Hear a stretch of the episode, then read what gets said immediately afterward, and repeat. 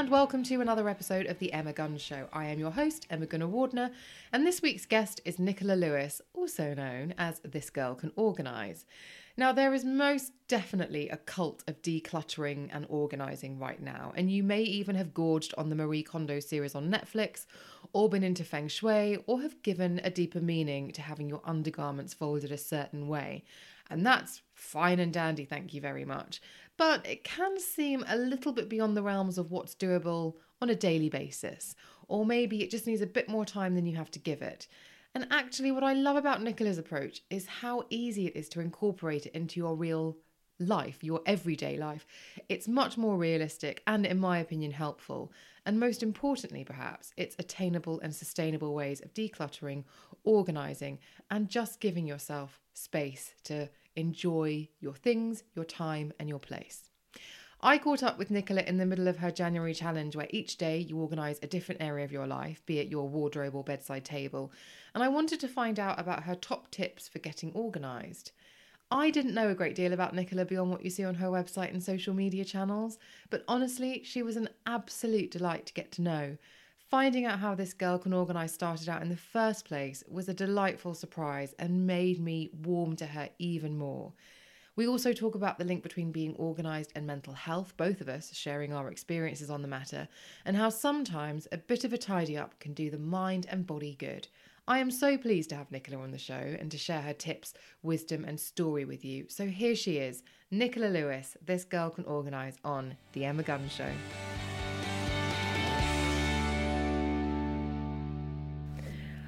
Nicola Lewis, thank you for joining me on the Emma Guns Show. I'm very excited Welcome. actually to talk to you because your area of expertise is organisation. Is that mm-hmm. how you would describe it? Definitely. Yeah, I mean, I guess the decluttering is a massive aspect of organising. You do need to declutter before you organise, but mm. yeah.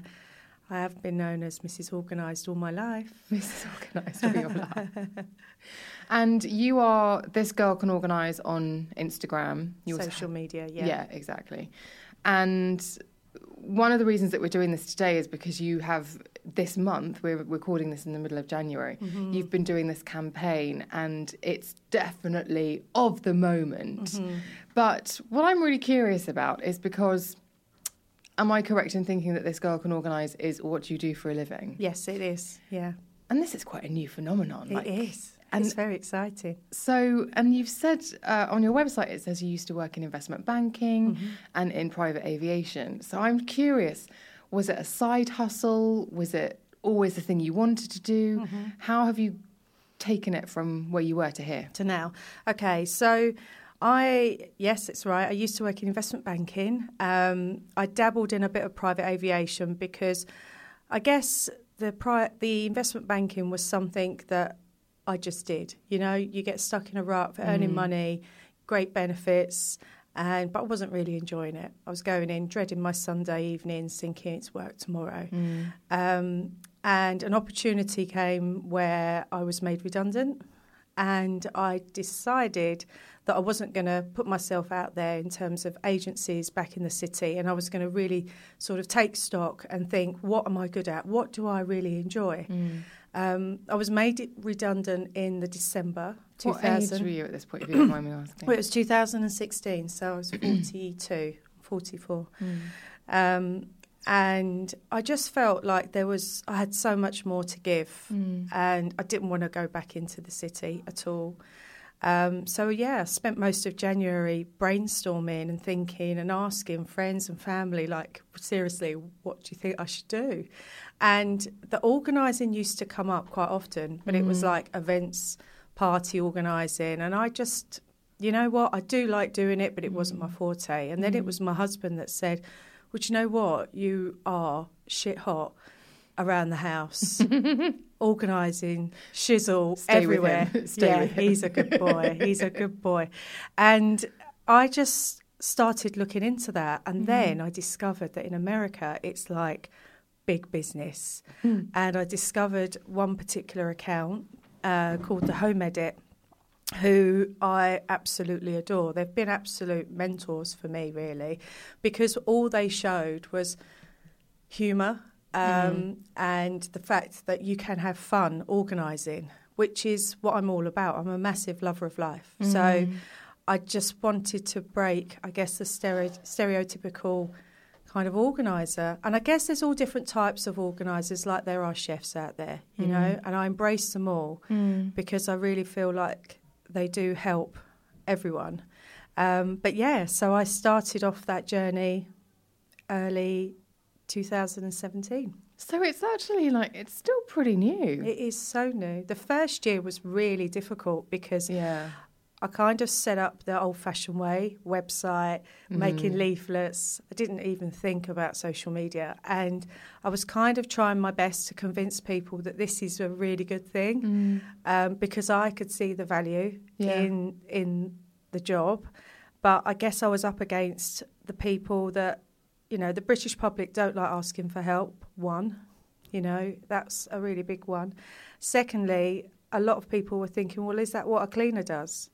And I guess some cleaners or housekeepers would do mm. this role, but I could see it from a bigger perspective. Mm.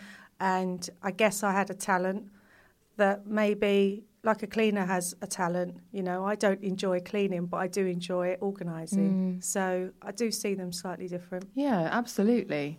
Um, you said something really interesting there that I really want to sort of unpick. You said you're a lover of life. Mm-hmm. mm-hmm. And me personally, regular listeners of this podcast will know part of 26 Habits, which was the uh, every two weeks I'd make or break a habit throughout 2018, I did a wardrobe clear out. Yeah.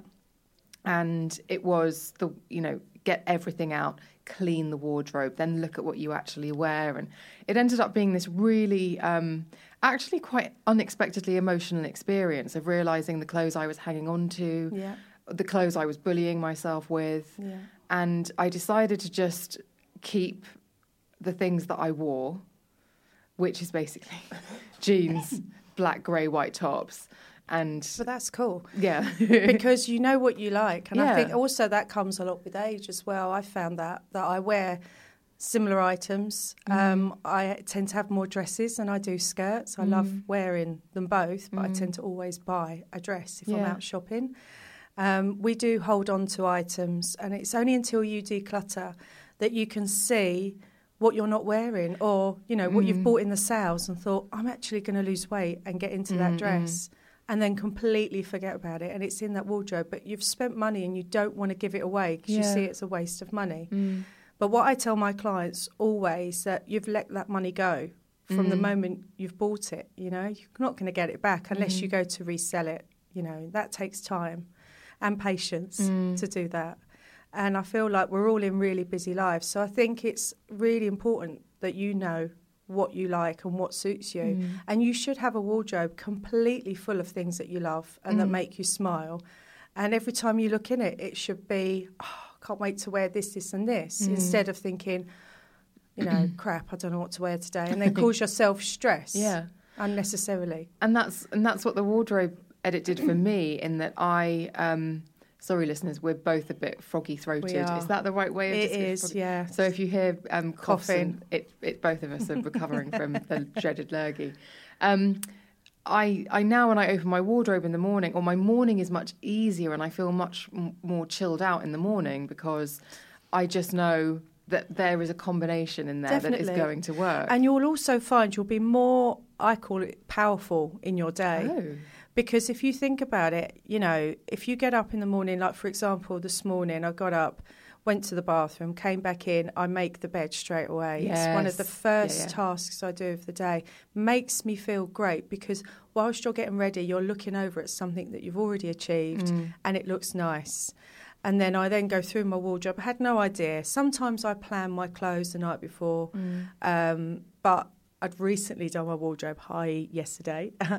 so I was like excited to look through it and mm. think, what am I going to wear today? And that's a really amazing feeling. And it gives you so much power in mm. your day, in your stride. Yeah. That, um, yeah, it's really good.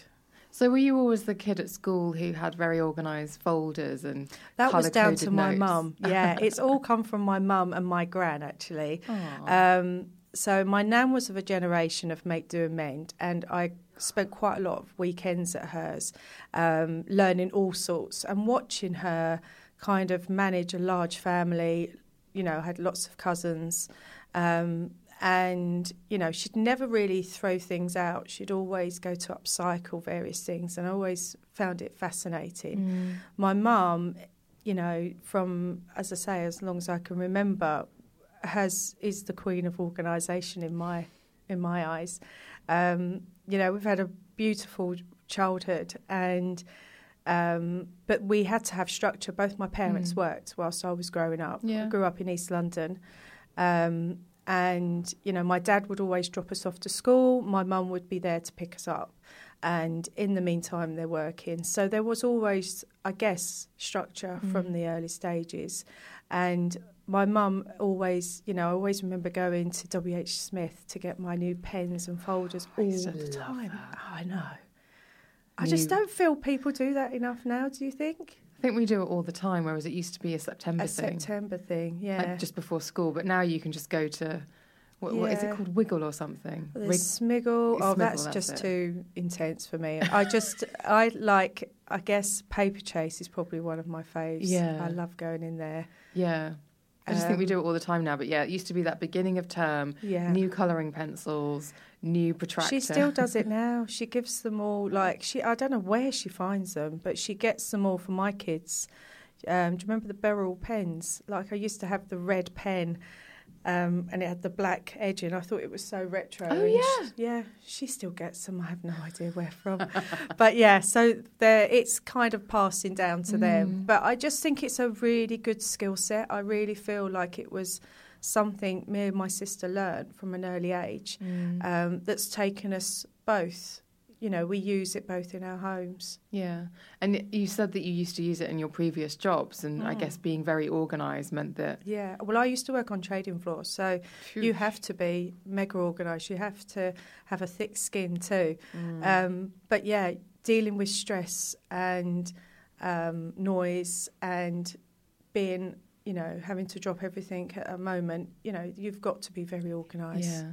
For that situation. So yeah, I suppose I never really uh, saw it, I guess, because Mm. I was just busy doing the job. Mm. It's only until I stepped away that I realised that, you know, I need to do something that I love, really. Mm. What was it about stepping away that you think made uh, turned it into what it's become?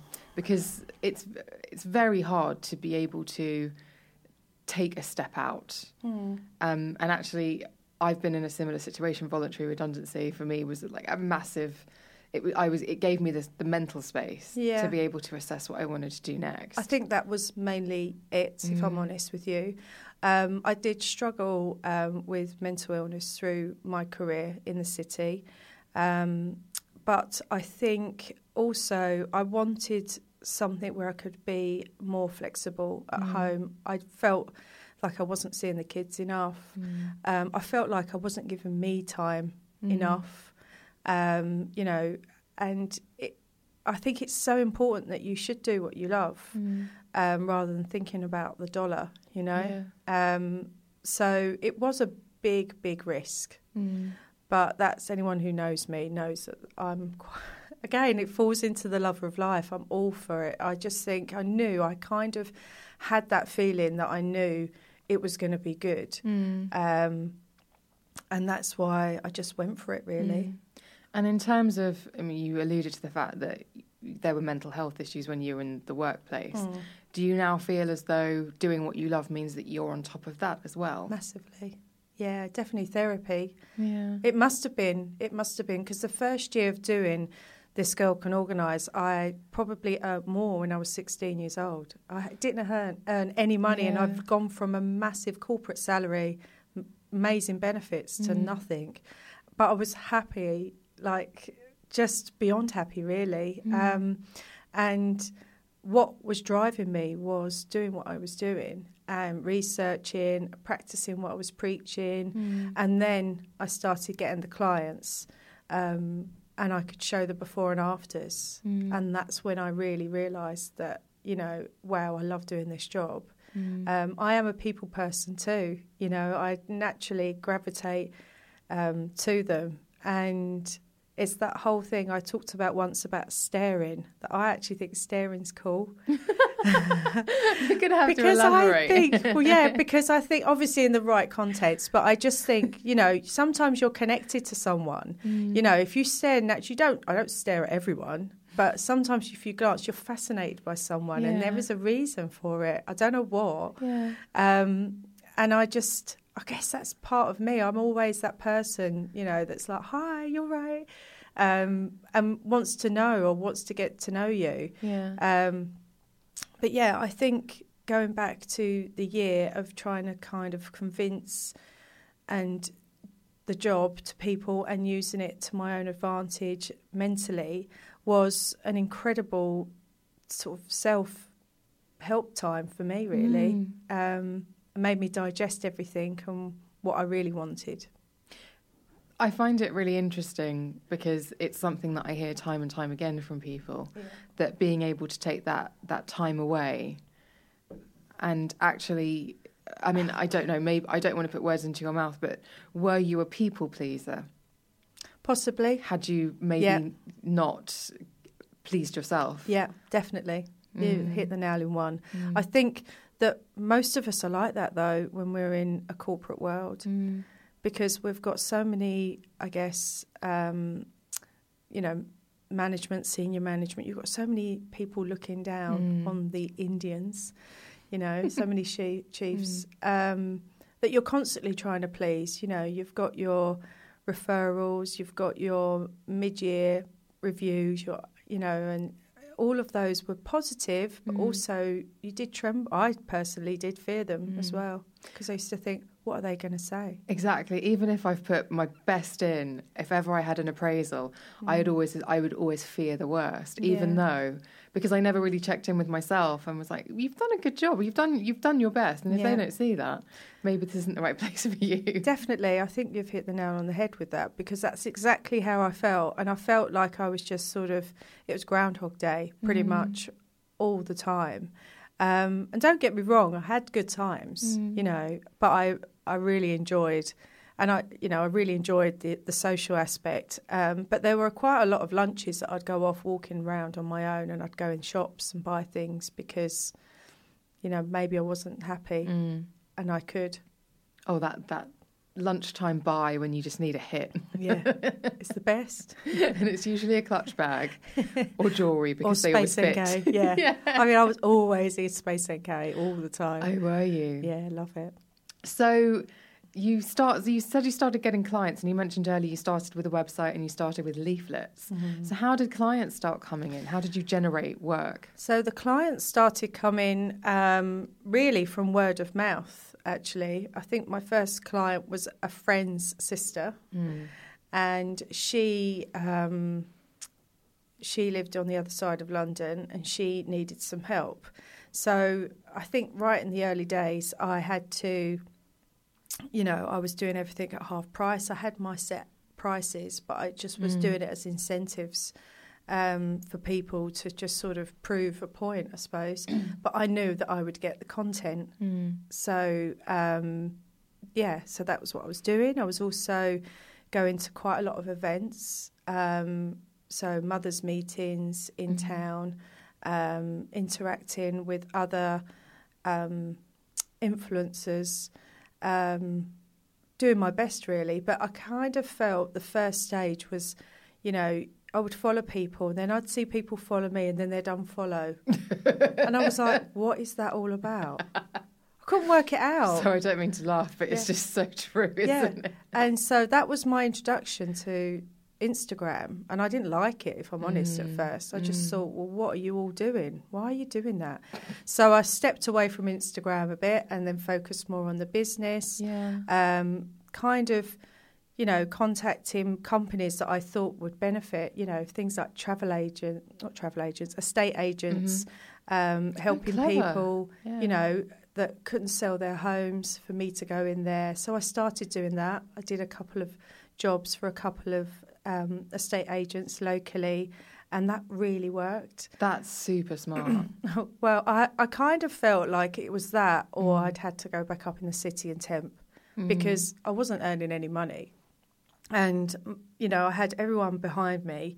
Um, but at the same time, I just had to really think clever. So, um, so that started. That was really Mm. good. And then I started to go back onto Instagram probably about October, November um, 17. Uh, so not that long ago, like four or five months. no. Wow. Okay. Um, and that was interesting because I just thought, right, what do I need to do here? And something came up. It was like a little bit of a light bulb moment. And I thought, I'm going to do a declutter challenge. Mhm. And that way I can show people, motivate people through January because I know January is a particularly tough month. Mm. Um, and yeah, and that's it. And it went bananas. So I started off the year, I think, with 800 followers, um, January 18, and ended up um, last year, so uh, December, with 55,000 followers. Also, the eagle-eyed among you will know that I said three or four months ago, when I obviously mean a year and three or Yeah. four months. Yeah. so, um, and that last year, when I look back, when I did actually stop and reflect on that year, I was just a bit blown away because I know Mm. I've been working and working and working. And when I'm not at clients' houses, I'm on, you know, doing a developed a blog, Mm. started writing more, thinking up ideas, planning my vision board. You know, I started to get really excited about the business. Mm. Um, and which in turn, this girl can organise really is two businesses now. Mm. It's you know my day to day business of going to clients, and then social media is completely another business. Well, and I, I often, uh, I guess, because my career has been in magazines and journalism, Instagram to me was um, v- very natural. You know, pictures and captions. You know, Mm. Quite good at doing that. Yeah, and, um, and I often or completely forget what it must be like. And so, for you saying you started on Instagram and you dipped your toe in and didn't like it, I can completely see that. Mm. It's it can be as much as it can be once it embraces you. It can be a very nice place where there's lots of interaction and you get lots of positive feedback, and it quite and can be motivating. definitely. And I definitely find my followers incredibly motivating when they comment and stuff like that. But um, if if actually you find it not like that, if you Mm. find it unfriendly and cold, it can be really isolating and it can be really demotivating. Definitely. I didn't feel demotivated by it. I just felt like, whoa, what is this? Mm. um, and just kind of, as you said, dip my toes in and out. And then all of a sudden, when I realised that I'm in control Mm. of this page, and actually, I don't mind talking to the camera. In fact, I like it. You're I don't at mind being Shirley Valentine talking to the wall, you know, because it's my time. And um, and I guess it's also again going back on the therapy. You know, it's quite lonely working for yourself, Mm. and um, or if you're a stay-at-home mum, so use it, use it to Mm. your advantage, and have fun. You know, who cares? Just have fun. I think when we gain um, a little bit of confidence in ourselves, we can achieve such good things. Well, I was that was exactly my next train of thought was I wonder how it feels having taken control Mm. of your life, deciding that this is what you want to do and it's doing well and you're making money. Yeah, Because in my own life having having always had a boss and now being self-employed, when you start to realize actually this roof is over my head because of me, not because of anyone else. I know it's crazy, isn't it? It's an amazing like it's a fist It's bump a- moment. It really was. I mean, I bought a car just before Christmas Eve, all down to me saving all year. It was on my vision board. I can't tell you. Like even now, I still look at it and I'm so chuffed. I respect it so much more Mm. than any of the other cars previously, because I've gone through a complete journey of Mm. you know doing and earning money but not really loving it. Mm. Having that all stripped away, completely stripped away Mm. and then earning my own money doing something that I love and to a degree, I'm still running with it. I don't don't really t- sort of take stock of what's actually happening. Like now, this is all crazy. Yeah. But I'm really loving the experience, um, and it's. I knew I wanted to do something to help people because, for me, I know that when I was necessarily at home or doing my job or you know sitting on the train, it could be quite lonely, and I used to sit there you know, apart from I used to love writing lists and stuff, but I would sit on Facebook and look at other people's lives or play mm. Tetris or do whatever, wasting time. Mm. And like now, I don't have time for that. Mm. Like it's all about excitement and planning and what we're doing next. And and I've got a real thirst for what I love. And yeah, I think you know, some people will say, "Oh, you've really hit." I remember right at the beginning, people were saying, "Oh my gosh, you've you've really got like a niche market here," and I never saw it like that at all. Mm. I just thought, "Well, no, this is something I love doing." I didn't even envisage it would go nuts mm. like it has done, and now there's, you know, a few others out there doing the same. Um, that yeah, it is what it is, but I think it's all good. I think so too, mm. and I also think. Um, it is something that people are talking about a lot at the moment. We, there's a lot more conversations about there with regard to things like mental health and decluttering and being organised and taking control. Sort of all seem to yeah. run hand in hand with each other. Definitely, being... and being tidy. You know, I know. You know, Marie Kondo out is out there with her new Netflix. Um, I remember getting her book actually last year because I I do have a collection of organising books that I've read, and it's funny because they are all slightly different. Everyone's mm. got their own method, um, and I think it's important that what you find works for you. Mm. Um, but I do agree with some of the things that she talks about, and I don't agree with some of the other things that she doesn't. You know, because yeah. I think we're all in a busy lifestyle. Mm. I don't have half a day to spend folding my items in a cupboard.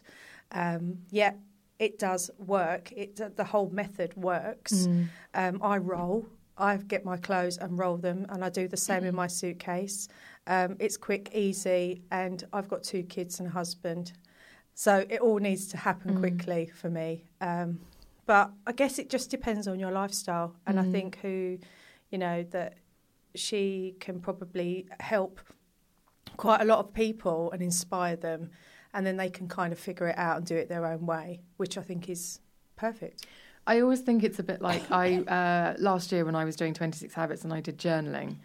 I found this research that said that if you sit in uh, a lecture or a lesson, for example, and you write down verbatim what the teacher, lecturer, etc., says to you, which is what I always used to do, um, then it doesn't go in in the same way as if you interpret it and put it into your own words. Yeah, true. And it made sense as to why yeah. I did so terribly at school and university.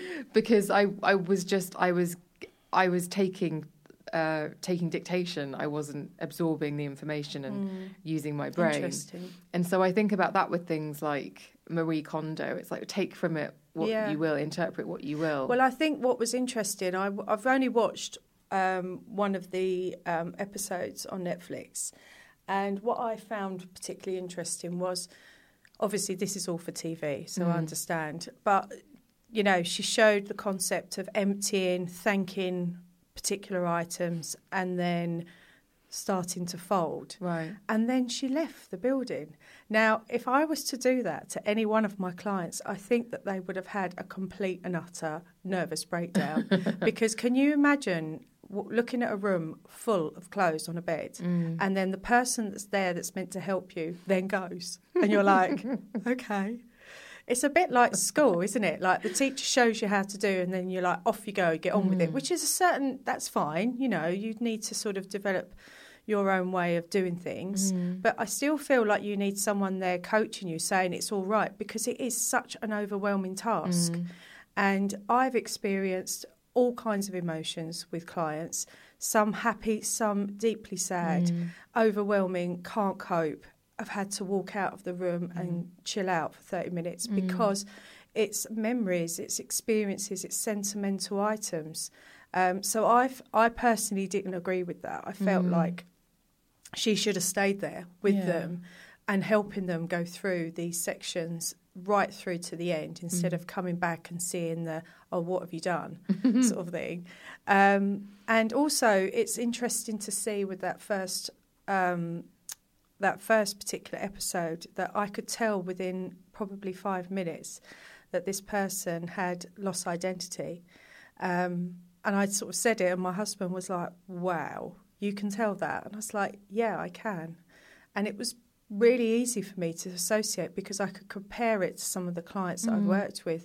So basically, this cl- this particular sort of story case study was the couple um, had had two children. She had a busy career before children. Now she was a part time working mum. And also looking after two young, small kids. Mm. The house was overwhelming her, and it's kind of doing three jobs house, work, kids Mm. and the husband was then saying, "Oh, you know, the house is a mess, and you know, it's this, that, and the other." So she's now feeling a bit crap, to be Mm. honest. And I've had quite a few clients like that, where I've sort of said, "Right, well, what you need to do now is all about planning, and I'm going to be here to help you and go through this." Mm. And what it's done, it's not about just for the moment; it's about future proofing Mhm. and helping them understand what they can bring back into their home, helping them understand what's important, managing their time during the week. Um, and that's organising in Mm. my head. So, um, you know, prepping on a Sunday, if something overwhelms you, do small steps. You know, do one small section. You'll feel so much better after Mhm. you've just done that one section. It will let you go, it will enable you, sorry, to go on to do a bigger task and think, I can do this, this is Mhm. fine. But, you know, it, we all know how hard it is to do things around kids. It's so impossible. And I Mm. know that when my mum and dad have had the children overnight and they're like, oh, do you want us to drop them off um, before lunch or we can take them out? I'm like, yeah, you can take them out. It's fine. I love my children. But you know what? That time, that just an hour Mm.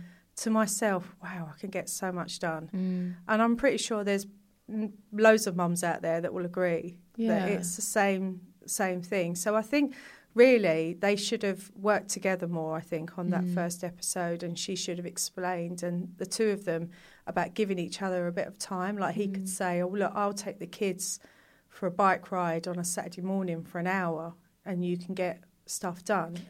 Yeah, it doesn't matter if you alphabetize your underwear No. if everything else is still not. No, because it's gonna. She's not gonna want to do it. She's not gonna. Ha- she's not got the time at the moment to look after her house, Mm. let alone fold clothes and thank them. Mm. So yeah, it's a it's a tricky one. I just think um, people do want more support. They do want more Yeah. And also, I think uh, women are by nature nurturers. We'll also take on a huge amount, and we're copers, we're managers. We'll make it work. And no one tells you how to manage a home, children, No, and a job. yeah, all in one hit. I know And- it's so overwhelming. and it's a huge amount. And I think there's that um, saying we talked about it on the podcast before with Farrah Storr about you know you can have it all. Actually, I'm not suggesting being organised can allow you to have it all, but it can potentially make it A little a bit little easier, easier definitely. And from I what think you're saying. I think so. I mean, I just track back to when life was crazy and I was working five days a week in the office at seven, home, yeah, by six or seven, collecting children from, you know, my parents or um, childminder coming home. And I'd walk in and the house would be tidy because no one's been there. Mm. And then all it was was bath bottle or bath milk bed. Mm. And then that was a bit odd because I just felt like I've not really had much time with the kids, but they're in bed and it's quiet. and then it would be like make dinner, da da da da da da da, tidy Mm. up. And I always say put the dishwasher on, you know, before you go to bed. Yeah. And then I'd like to leave downstairs how I would like to see it first thing in the morning. Yes. Yes. Agreed. So it makes sense. So actually, when I was working, things were on top of Mm. because I wasn't really at home. Mm. It's harder when you are at home with children. Um, and that's when I found it really difficult because it's about structured playtime. It's about, you know, keeping them happy, you doing jobs around the house. Mm. It's harder. How do you incorporate structure? Because I think there's a misconception, although you can tell me whether it is a misconception or not, that structure equals a loss of fun. I don't know if you No. you know what I mean. Like Yeah. sometimes people are like, oh my god, just relax. Yeah, but you can. Mm. Like I'm really relaxed. I'm really chilled. Um, but I do like structure, and when structure isn't in place, I feel like um, what's the feeling? I call it my wobble. Yeah, Mm. it does make me wobble because I just think, oh, well, where is Mhm. that? You know, at the moment, the kids have been bought, and I have got bought loads of gift sets um, at Christmas, beauty products, this, that, the other. And I've got a linen cupboard, which is also a toiletry cupboard. And it's all got containers and it's all fabulous. Well, at the moment, I opened it this morning and I was like, what has happened in here? because there is all, you know, boxes of beauty products. So everyone's put them in there, Mm. but they just need to come out of the boxes, go into the containers because it makes life easier Mm. and there is structure. So there's a box for hair products, there's a box for shower and bath, there's a Mm. box for body lotions um, and deodorants and things. When that's all mixed up, that gives me, yeah, Mm. anxiety, I suppose. Yeah. Um, so yeah, structure is. I think it's really important, and you know, I guess that that is the one thing I'm up against is people kind of go, oh yeah, because it's it's quite. It's always been kind of not cool, but yeah, it probably is cool to be untidy. You know, like oh, sod it, leave it. Yeah, Mhm. that's my room space. La la la. You never see the opening of a Hollywood movie with the protagonist tidying up. You see them kind of leaving, Yeah. toast in the mouth, coffee in their hand. Like Yeah. chaos looks Chaos. sexy. It does, and it really does. And I'm here to sort of turn that Hey, I'm Ryan Reynolds. Recently, I asked Mint Mobile's legal team if big wireless companies are allowed to raise prices due to inflation. They said yes. And then when I asked if raising prices technically violates those onerous two year contracts, they said, What the f are you talking about, you insane Hollywood ass? F- So to recap, we're cutting the price of Mint Unlimited from $30 a month to just $15 a month. Give it a try at mintmobile.com slash switch. $45 upfront for three months plus taxes and fees. Promo for new customers for limited time. Unlimited more than 40 gigabytes per month. Slows. Full terms at mintmobile.com. Hey, it's Danny Pellegrino from Everything Iconic. Ready to upgrade your style game without blowing your budget? Check out Quince. They've got all the good stuff shirts and polos, activewear, and fine leather goods, all at 50 to 80% less than other high end brands. And the best part? They're all about safe, ethical, and responsible manufacturing. Get that luxury vibe without the luxury price tag. Hit up quince.com slash upgrade for free shipping and 365 day returns on your next order. That's quince.com slash upgrade. Around. I really do. I really feel like I'm going to change people's perspective, like perspective. I can't talk at the moment. no, you can. Yeah. Perspective. I know exactly what you're saying. it's a mixture of a cough and concentration. Do you need a strepsil? I have Uh, strepsils. if you do, I would love right. one. right. Um, Talk about making organisations sexy while I find you a strepsil, my yeah, darling. so I think that that would be cool. I do, and I, you know, I'm up against that. I know I am. Um, it makes me laugh as well. I don't take offence at all to anyone because it's how you want to live. You know. Um, thank you. Um, Other cough sweets are available. um, yeah, so I think it's it's all about how you live your life, and you don't have to follow the rules of an organizer um, completely. Just take little snippets that you think, right, that's going to work. That's definitely going to work for me, Yeah. um, and listen. So that's one of my.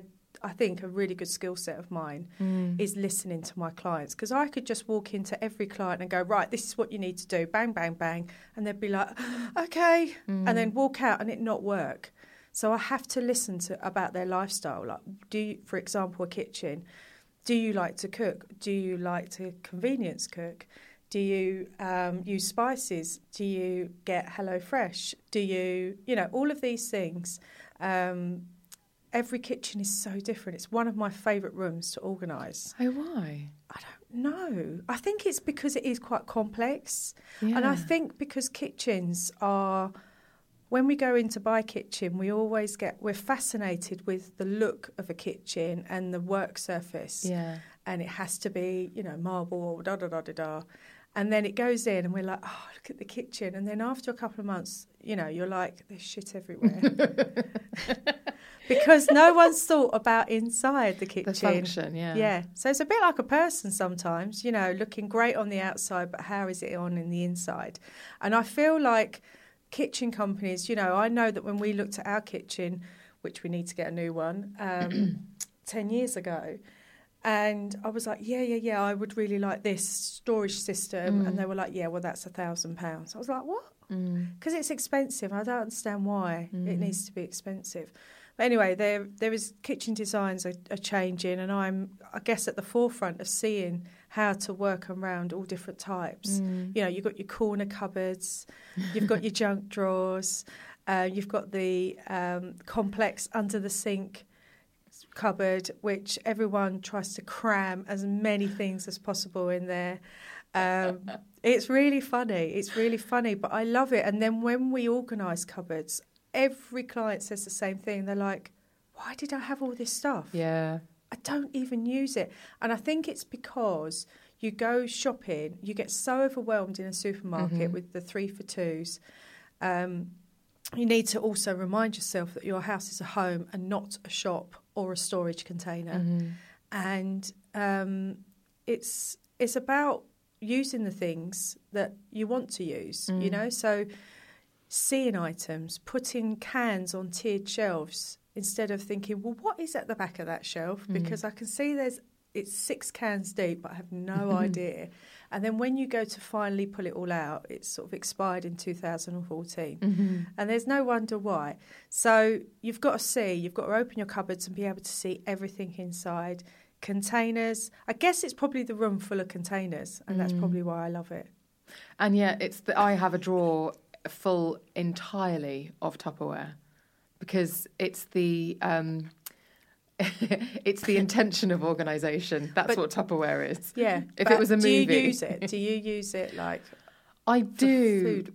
Is it when leftover foods, or is it for packed lunches, or what is it for used for? Ah, well, I have two. I have a I have a Tupperware drawer, and I have some Tupperware in my cupboard. The cupboard Tupperware is for packed lunches.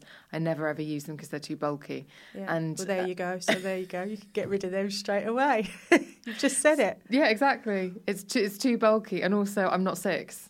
There you go. You know I so you can donate it. See, I pick it up so quickly, and it's all about listening to how your lifestyle is. So you could remove that from that particular drawer, and then put something in there from that's crammed in another cupboard, and be able to see it and go, oh, "There's a reason I bought that," Yeah, and and give it its home. Um, everything in its place. That's Yeah. what my nan used to always say. yeah. Um, yeah, and it's just about making it work, really.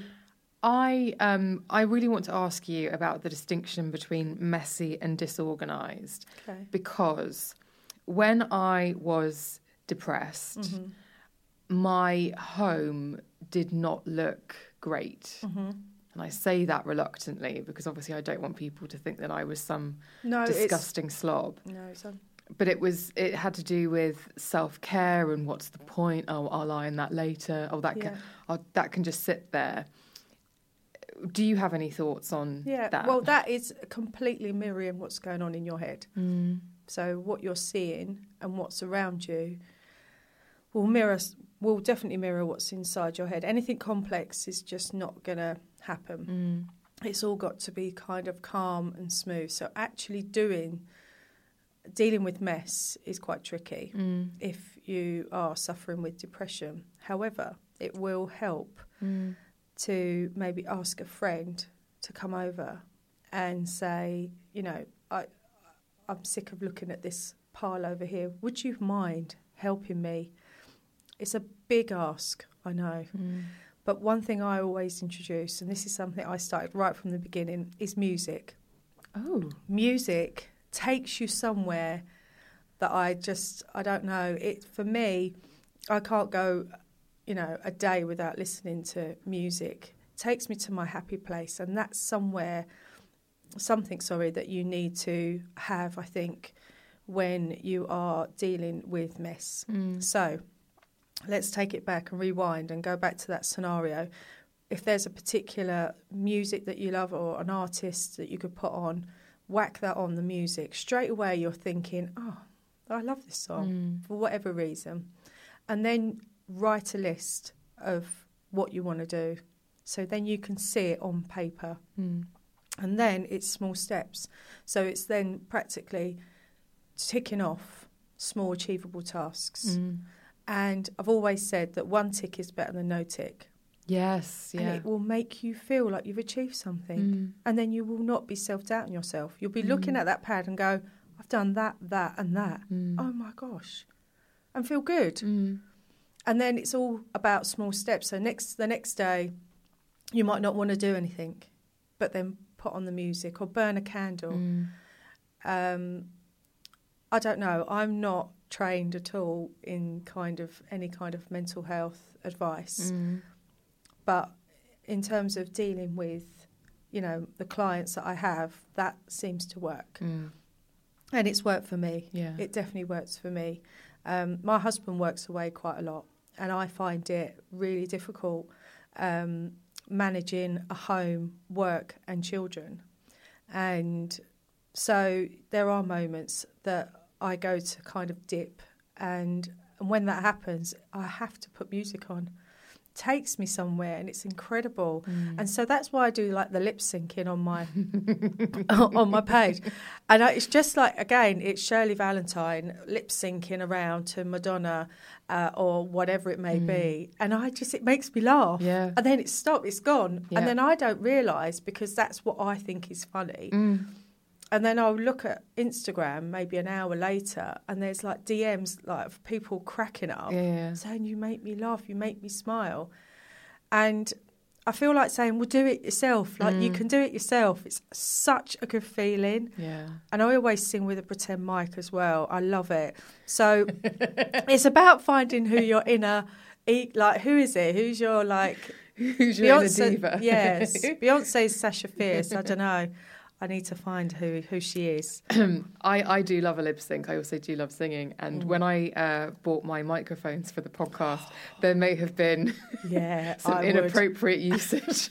I would have loved that. That's I've a- been, I've been using deodorant cans my whole life, That's and then it. I had a microphone. I was like, "Bring it!" it is bring it on, isn't it? Mm. Yeah. So that's kind of that situation. That's how I would definitely. Well, that's how I do approach it. So mm. So, is there a difference between being messy and being disorganized, or are they do they both amount to the same thing? Um, I would say that they do amount to the same thing, mm. personally, myself, because mess is a disorganised area of items that you don't know where they belong. Mm. That's quite frankly it. All those items, all all they need to do is to go into their home, and that is it. And every item has a home in its house, in a home, in a home, in a home.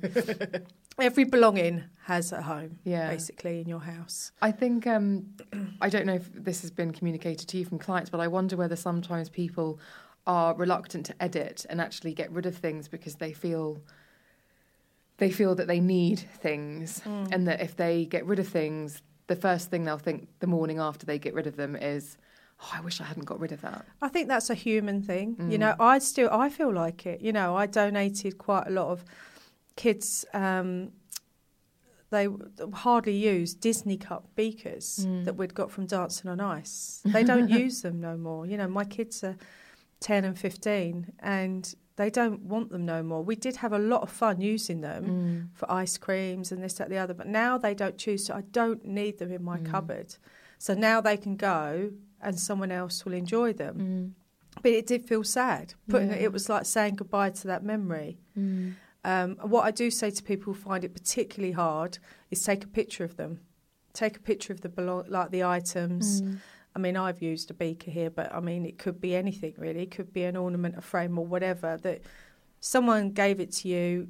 you Don't really use it no more. You've kind of don't really like it, but you've got a mem- you want a memory of it. Take a Yeah. picture of it.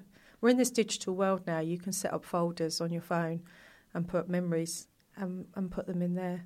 This is very, very true. Hmm. And that also, do, does photography help like before and afters and also the during process. Would you recommend that to people? Yeah, definitely. I think people should do it for themselves. The before picture and then afterwards, just to see what they've achieved. Um, you know, someone said to me, "Oh my gosh, you're like the queen of before and afters," but mm-hmm. really, all it is is me just doing my job, and mm-hmm. I can see what that space is going to turn out like. I can mm-hmm. already, you know, because the client's already told me what's overwhelming them, what they're not using. Mm. So by extracting the things they're not using and they don't like, I'm giving them space to see the things they do like and they are mm. going to use. And it's fascinating that I can see that. Mm. But then some clients get that bug and they're like, oh, guess what I did yesterday? You know, they can't stop. And it's brilliant. So I feel like I'm teaching and coaching at the same time.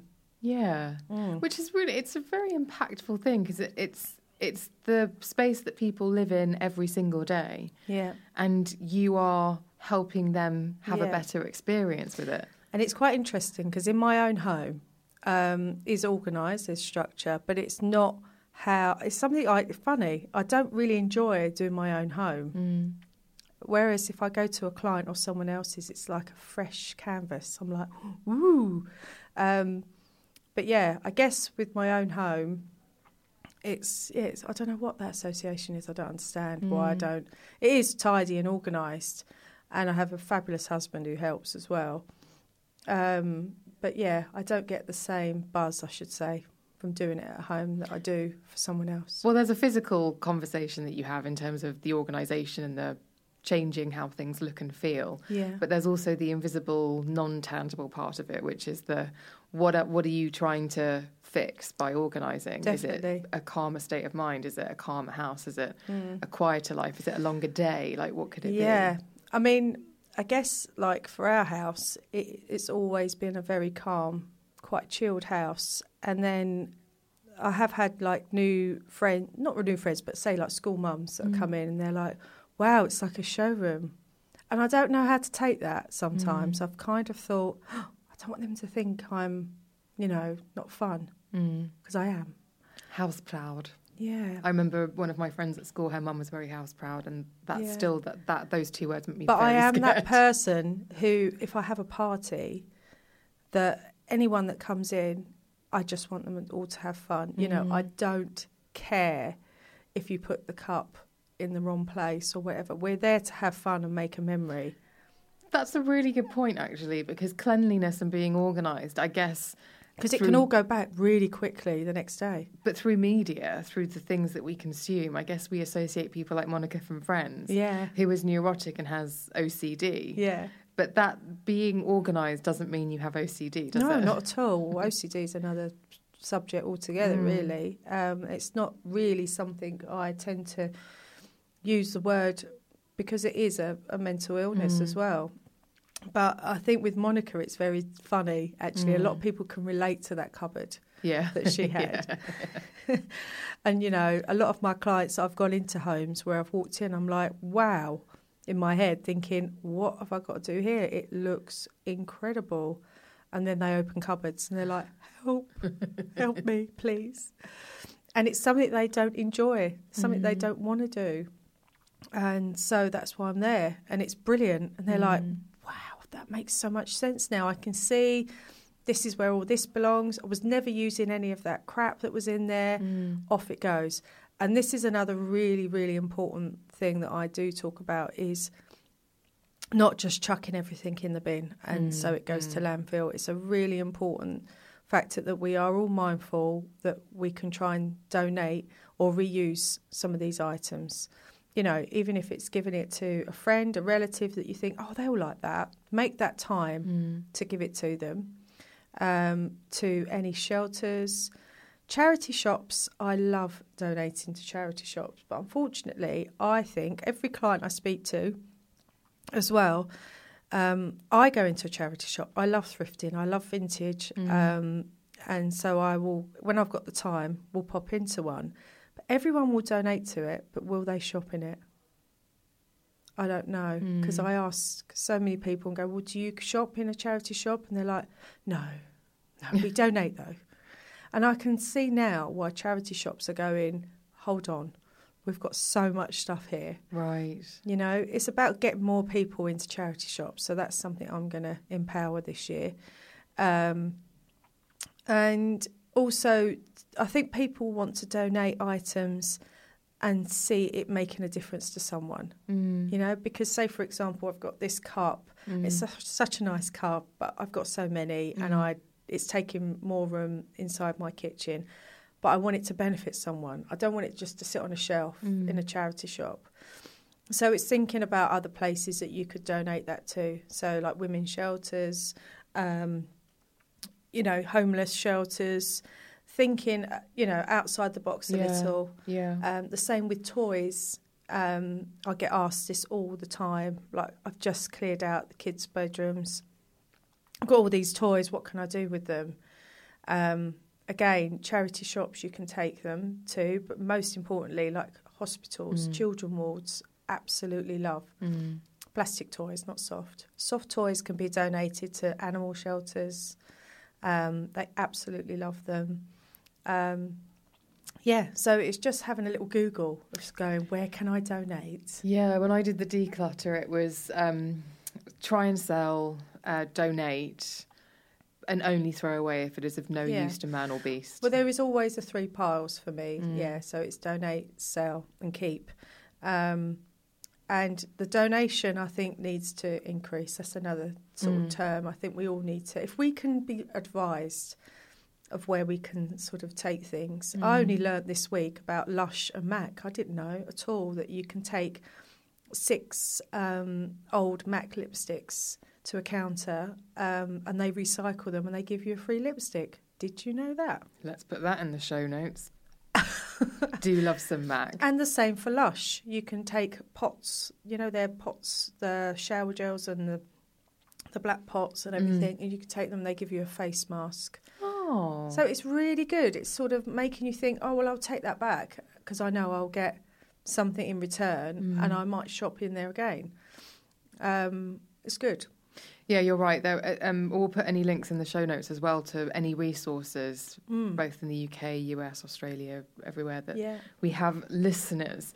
Um, which area of people's lives do you feel, um, based on working with clients, is the can sometimes be the m- most challenging area to organise? I think it's the wardrobe. Mm-hmm. Yeah. I think people. Um, For men and women. yeah. I've only had a couple of men clients. Mm-hmm. um, and they've been particularly they've been particularly good actually. Um, it's just been more about structure for them in their living space Mm. that I've had to do, but their wardrobes were fine. I think it's giving yourself it's the t- it's the time. I think you kind of know it's gonna you're gonna look at this task and think, wow, how long is this gonna take? Mm. And you then start feeling a bit guilty of what you've bought. And then you start seeing a pattern of how many, pardon me, um, the same jumpers you've got. And it tends to be a mountain. When you just pull out one section of a wardrobe and put it on your bed, it's quite shocking.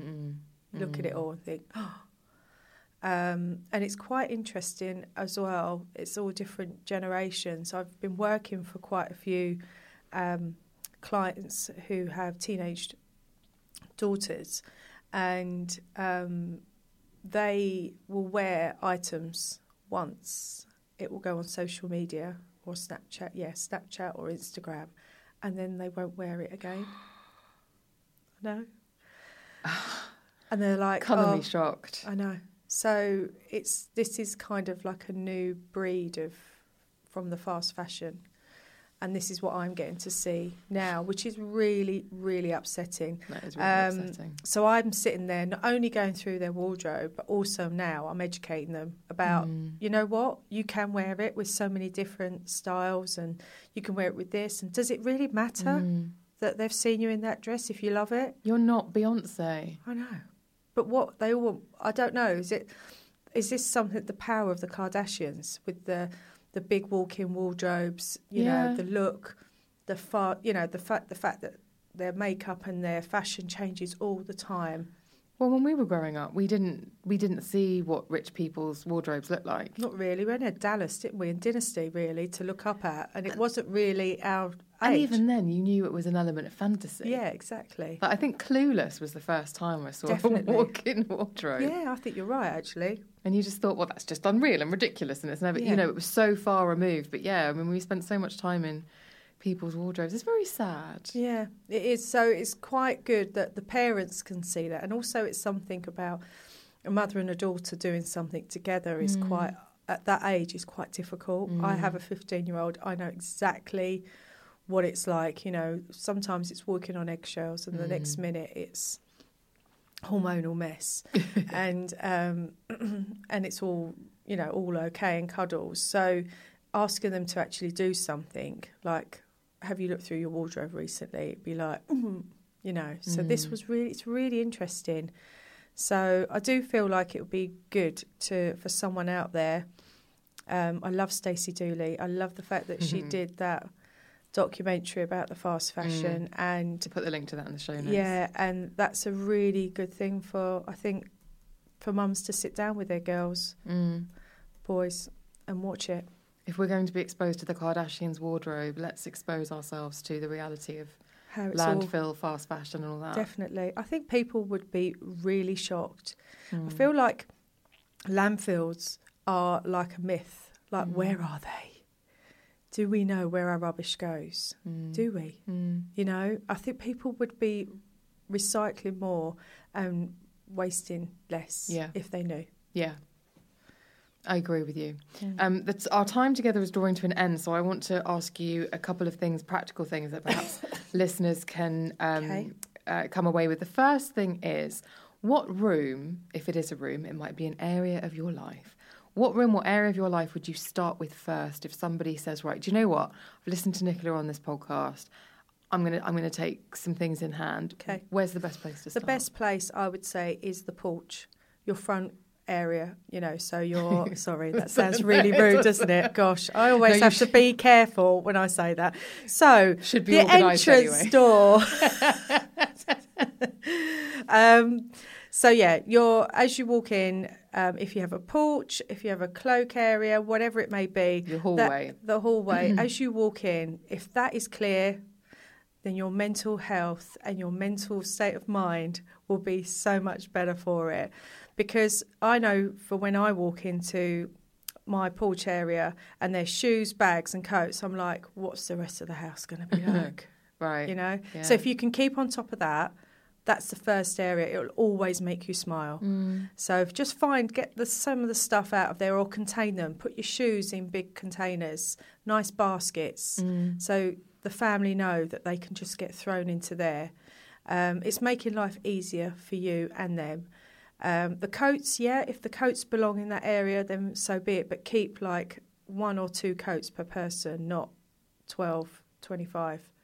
Um, and find another place to store the bulkier coats when you're not using them. Mm. I tend to kind of get all our coats out of that hallway entrance because yeah I, for me i like it for like guests if they come over they can put their coats there and the coats can live somewhere else Yeah. so that's the first step i would say um, obviously the making the bed first thing in the morning is a really really good tip Mm.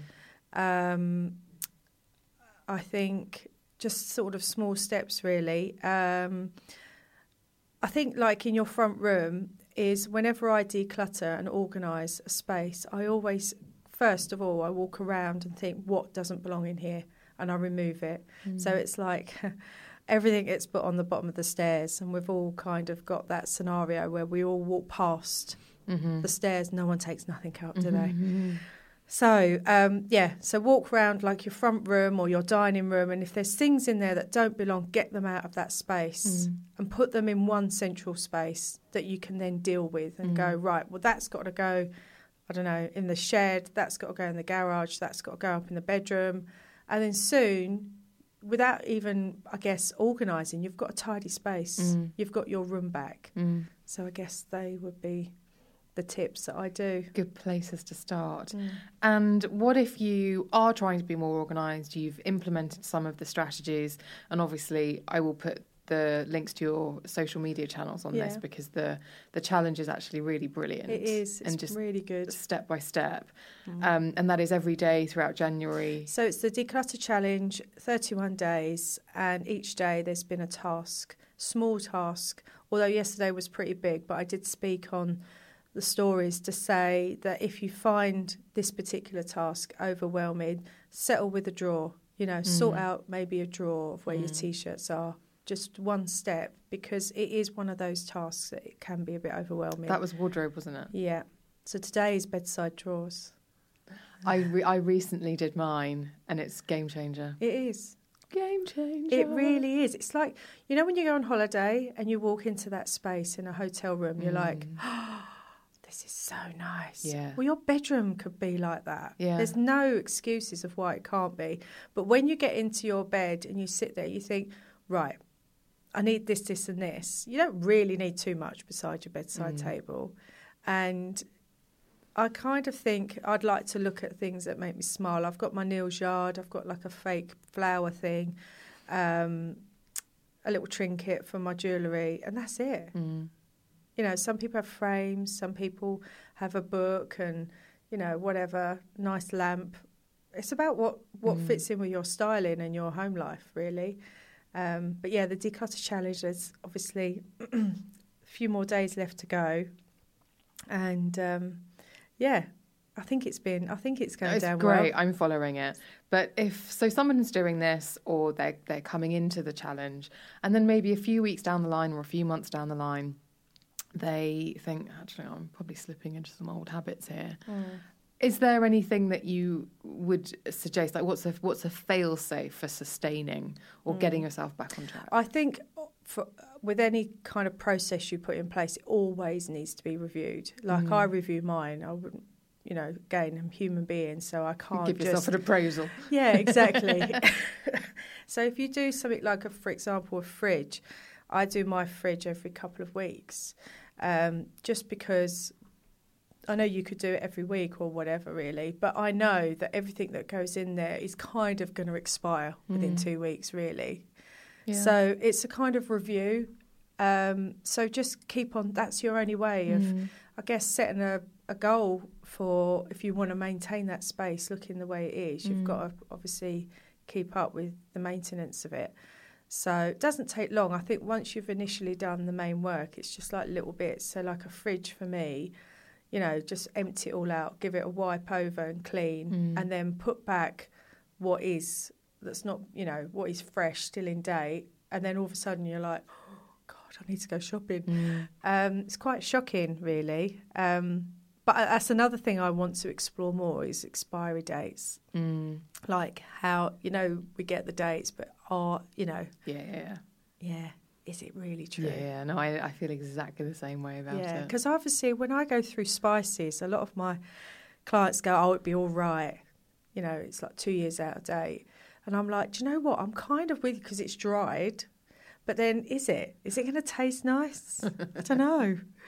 So yeah, I'd like to explore that more and find out. And you do write brilliant articles on the website as well. It's not just Yeah. it's not just a place where you can When I've got time, yes. yeah. At the moment, this month has been pretty bonkers. Um, Well, maybe cut yourself some slack. You're doing really massive work on social. Yeah, um, February I'm definitely taking myself off somewhere and gonna just sort of plan the rest of the year ahead. But this January I just didn't realise this challenge has just been super, super successful and it's helping so many and it's really mm. made me proud. So yeah, it's a good feeling.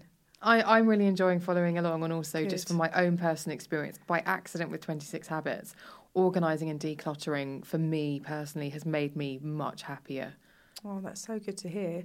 And I think it will. I think, you know, we're we're going into this trend now. It's it, well, it is. It's clashed as a as a trend, isn't it? But I just think it's now going to be like a new lifestyle movement, um, and it's very exciting to be a part of it. Really, And I feel very, very honoured that you've given me your time. I know you're hugely busy this month all to actually sit down and actually to listen to an expert who not only has really sage advice and is a Mm. brilliant resource for anyone who wants to organise and declutter, but who's also um, taken something like redundancy mm. and turned it into something so unbelievably inspiring. So thank you so oh, much. You're Nicola. welcome. Thank you so much.